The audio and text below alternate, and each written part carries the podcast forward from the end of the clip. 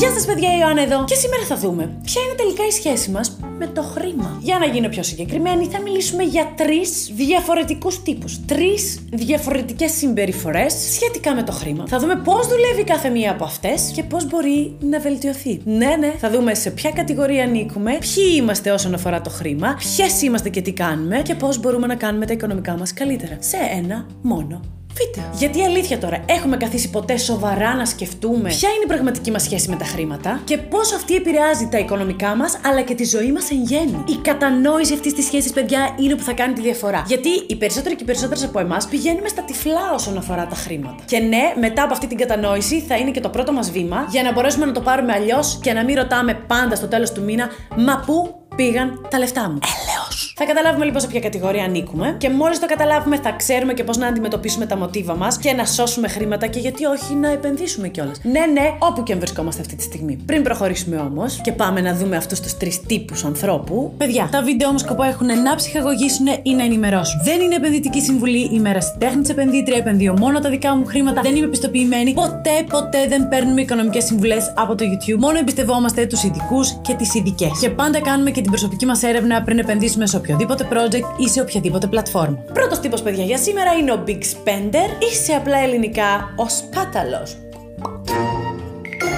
Ο Big Spender, ο σπάταλος δηλαδή άνθρωπος, κυριολεκτικά ζει για να ξοδεύει. Αντλεί μεγάλη ικανοποίηση όταν αγοράζει πολυτελή αντικείμενα, όπω ένα ακριβό αυτοκίνητο, επώνυμες μάρκες ρούχων, τα πιο σύγχρονα gadgets και γενικά κάνει πολύ μεγάλες και ακριβές αγορές, γιατί με αυτόν τον τρόπο νιώθει ότι έχει φροντίσει τον εαυτό του στο μέγιστο. Δεν ισχύει, αλλά λέμε τώρα και σίγουρα δεν είναι φίλος των εκπτώσεων, δεν θα περιμένει δηλαδή αν του έχει γυαλίσει κάτι, βλέπει ένα ζευγάρι γυαλιά που δεν είναι και το σημαντικότερο πράγμα στον κόσμο να έχει κάποιος αλλά δεν θα περιμένεις τι εκπτώσεις αυτός ο Big Spender. Θα τα αγοράσει εκείνη τη στιγμή. Αφήνει την παρόρμηση και τον ενθουσιασμό να έχουν το πάνω χέρι και αγοράζει. Απλά αγοράζει. Αυτός ο άνθρωπος, ό,τι θέλει, πιστεύει ότι αξίζει να το έχει, γιατί, γιατί όχι, μια ζωή την έχουμε. Και η φάση του είναι I want it, I got it. Εντάξει, προσπάθησα τουλάχιστον. Πώς το φτιάχνουμε τώρα αυτό, Είναι και δύσκολη περίπτωση. Αν παιδιά ανήκουμε σε αυτή την κατηγορία, η συμβουλή μου είναι απλή. Αγοράζουμε λιγότερο, ενσυνείδητα, κερδίζουμε περισσότερα. Και τι εννοώ με αυτό που μόλις είπα; Ότι προσπαθούμε να εστιάσουμε σε ό,τι πραγματικά έχει αξία μακροπρόθεσμα. Δηλαδή, οκ, δεν σταματάμε τις αγορές μας τελείως, εφόσον μας δίνει χαρά αυτό το πράγμα, εννοείται, γιατί όντως μια ζωή την έχουμε, αλλά επειδή και τώρα στα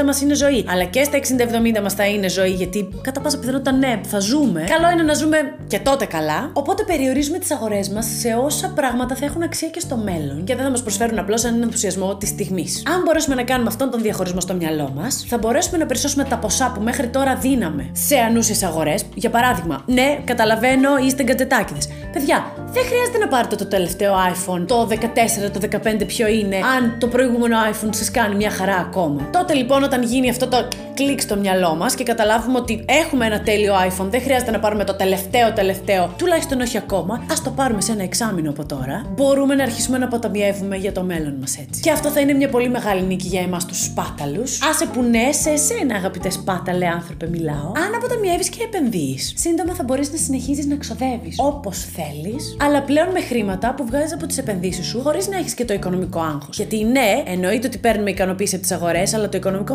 άγχος υπάρχει. Σκεφτείτε το λίγο. Φτιάχνουμε επενδύσεις, ζούμε από τις επενδύσεις μας και δεν έχουμε οικονομικό άγχος ενώ συνεχίζουμε να ξοδεύουμε. Να ένα σοβαρός στόχος. Τώρα, δεύτερος τύπος ανθρώπου είναι ο αποταμιευτής. Ο αποταμιευτής είναι εκείνος που δεν ξοδεύει, είμαστε στο άλλο άκρο πλέον, αλλά προτιμά να βάζει χρήματα στην άκρη όσα περισσότερα μπορεί κάθε μέρα που περνάει. Και όταν λέμε στην άκρη, εννοούμε στην τράπεζα ή σε κάποιο σιρτάρι του σπιτιού του. Ναι, είναι ο τύπος που δεν υπάρχει περίπτωση να αφήσει το φως ανοιχτό όταν φεύγει από ένα δωμάτιο και τελειώνει και το μπάνιο του στο άψες σβήσε. Ψωνίζει σπάνια, μόνο όταν αυτό είναι απολύτως απαραίτητο και γενικά όσα λιγότερα έξοδα κάνει, τόσο καλύτερα για εκείνον. Και που είναι το κακό με αυτό, ρε Ιωαννάκη, θα με πείτε. Δεν πρέπει να αποταμιεύουμε. Ναι, Φυσικά και πρέπει να αποταμιεύουμε και φυσικά και πρέπει να διαχειριζόμαστε ορθά τα χρήματά μας. Και είναι πάρα πολύ σημαντικό αν έχουμε καταφέρει να μοιήσουμε τους εαυτούς μας στη συνήθεια της αποταμίευσης. Αλλά παιδιά, εδώ θέλω να σταθώ σε δύο πράγματα. Πρώτον, παν μετρον άριστον, ορίστε και μια μπούμερα τάκα. Και δεύτερον, δεν έχει νόημα να στερούμαστε για να αποταμιεύσουμε και τελικά αυτά τα χρήματα που αποταμιεύουμε να τα αφήνουμε να μας τα τρώει ο πληθωρισμός. Δηλαδή, αποταμιεύουμε για ποιον; Οπότε, Τι θα ήταν καλό τουλάχιστον να κάνουμε αν είμαστε αποταμιευτές; Αρχικά δεν στερούμε από τον εαυτό μας οτιδήποτε μπορεί να μας δίνει χαρά και ικανοποίησης στον βωμό της αποταμίευσης. Βρίσκουμε λίγο τις ισορροπίες μας. Βρίσκουμε δηλαδή τι είναι αυτό που πραγματικά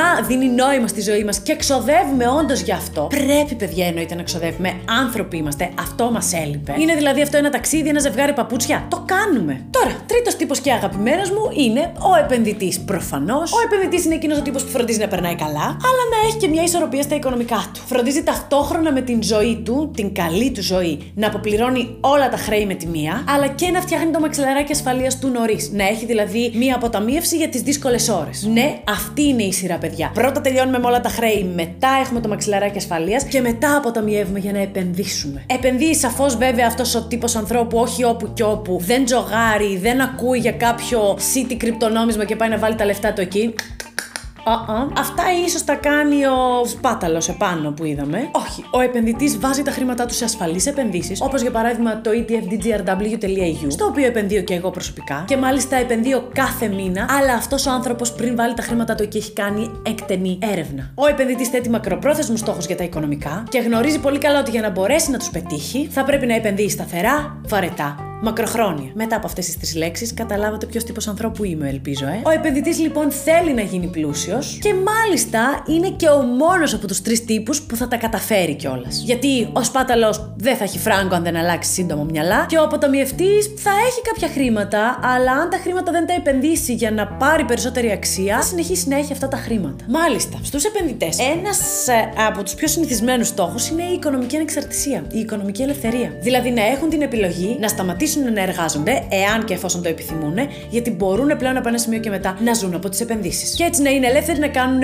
όσα αγαπάνε πραγματικά. Γι' αυτό λοιπόν ο επενδυτής αποταμιεύει και επενδύει κάθε μήνα όσα περισσότερα χρήματα μπορεί. Δεν αφήνει ούτε μήνα να περάσει χωρίς να επενδύσει. Χωρίς να βάλει στην άκρη κάτι για το μέλλον του. Μπράβο στον επενδυτή, θα πω εγώ. Keep up the good job. Αναμένω ερωτήσεις απορίες για το όσα είδαμε σήμερα. Πείτε με στα σχόλια ποιος τύπος είστε και τι θα κάνετε για να το αλλάξετε ή για να βελτιώσετε την κατάσταση. Και εμείς τα λέμε αύριο. Φιλιά πολλά.